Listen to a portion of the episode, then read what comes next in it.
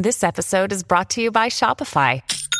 Forget the frustration of picking commerce platforms when you switch your business to Shopify, the global commerce platform that supercharges your selling wherever you sell. With Shopify, you'll harness the same intuitive features, trusted apps, and powerful analytics used by the world's leading brands. Sign up today for your $1 per month trial period at shopify.com slash tech, all lowercase. That's shopify.com slash tech.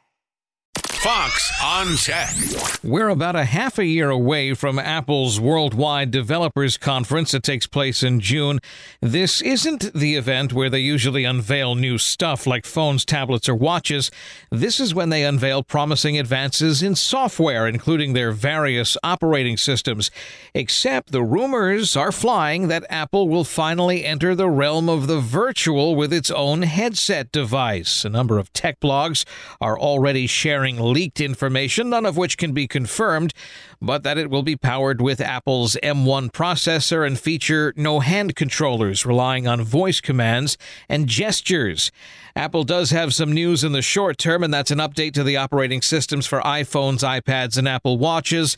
The update is focused on security vulnerabilities that are already being exploited by hackers and other bad actors.